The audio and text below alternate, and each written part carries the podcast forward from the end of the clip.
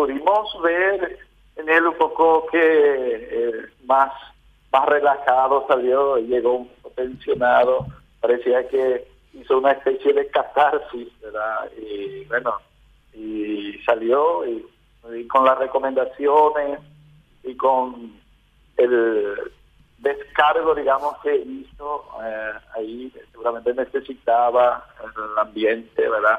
Y, y bueno, esperemos que en las recomendaciones que le hemos hecho y él mismo con su reflexión, eh, cuando uno, por ejemplo, expone así, digamos, de corazón alguna cosa, pues, eh, eh, uno mismo encuentra luz y encuentra camino, es decir, se veía en él la total convicción porque no, no tenía ningún papel, ¿verdad? estaba empapado con toda la situación y estaba buscando, digamos, los mejores caminos de solución y de de enfrentar los problemas, ¿verdad? Eso esperamos, Eso yo pude sacar la conclusión. Eh, todos los mismos no pudimos todavía, digamos, evaluar.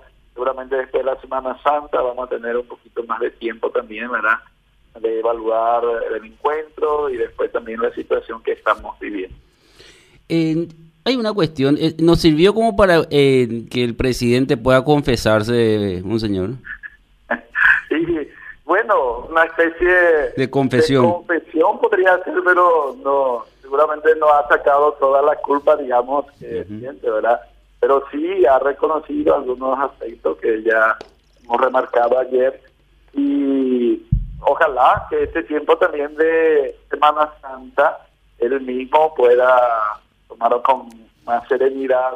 Todos necesitamos, en el, creo que muchas veces uno cuanto más responsabilidad tienes, eh, tiene mayor peligro también de, errar o de pecar, ya sea conscientemente o sin, mala voluntad, podría ser. Y él eh, seguramente tendrá también su confesor, algún sacerdote, ya en, en, plano más personal, ya digamos. Porque ayer estábamos en un plano, digamos, comunitario, éramos cinco obispos y, y él con sus digamos, su secretario, dos secretarios. Una cuestión más, más institucional, ¿verdad? Más institucional, ¿verdad? Y después cada uno, bueno, tiene que, ya sea a nivel de su trabajo, de familia, el cómo se relaciona con Dios, con los demás, consigo mismo y su misión, cómo está haciendo. Esto, este, uno debe hacer, aunque sea creyente o no creyente, y cuando uno es creyente y católico, bueno, eh, debe hacerlo de vez en cuando para para redireccionar el rumbo y es la famosa conversión que nos llama siempre el Evangelio y la Iglesia, ¿verdad? Que uno eh, si, si cree en eso. Eh, y llama la atención porque creo que ustedes dieron en la tecla eh, indicada, en el momento indicado, porque una de las cuestiones que se le está reclamando al presidente de la República es que suelte el silencio, que rompa el silencio. Eh, esto de hablar, presidente, eh, de, quién vino y cómo vino esta recomendación, monseñor. Y todos los obispos estábamos, y salió nomás, bueno, él eh, al final de su exposición dijo, bueno, pidió que alguna recomendación y así, y lo que no, no salió así de repente, así espontáneamente, porque no había una agenda ni, ni, ni un proyecto que nos dijo que presentemos algún proyecto en tal ámbito, ya sea, porque si, si así nos pidiera, nosotros hubiéramos también preparado eh, con la ayuda de profesionales, eh, ya sea el ámbito, digamos, ecoeducativo o también de, política o social. Algunas veces tenemos, y si hay tiempo, tenemos los asesores también nosotros, ya sea de la Universidad Católica, otro de otro ámbito también, ¿verdad? Pero esta vez fue una reunión espontánea y lo que salió, eh, salió el arzobispo, también el señor Ricardo, el Adalberto, es decir, todo, coincidimos que, eh, y le recomendamos que hable. Yo, yo, por ejemplo, le dije que uno, bueno, como responsable, tiene que hablar aunque no tenga solución. Es decir, eh, de repente, bueno, ahí en la radio, yo en mi diócesis, hay alguna dificultad, hay muchos problemas, yo no puedo esconder en el silencio, tengo que hablar con la persona En, el, ámbito, aunque no tenga solución, es decir, de cuento, bueno, esto es lo que tenemos, esto es lo que podemos hacer, esto no podemos hacer, esto esperamos, esto procuramos y, así, de repente uno tiene que presentar también sus limitaciones y no solamente es lo que eh, quería más o menos presentar ya solución, ¿verdad? Pero en muchas situaciones uno, uno no encuentra solución, más todavía en este caso que hay muchísimos problemas que sobrepasa a cualquier, cualquier gobierno del mundo, es decir, todos los gobiernos del mundo están está preocupadísimo, está en jaque, está en peligro, eh, la revuelta social, eh, y eso es por tantas necesidades que hay. Y, callándose uno, bueno, él eligió seguramente con sus asesores la mejor manera, ¿verdad? Para, para no crear, digamos, a la interpretación de la gente.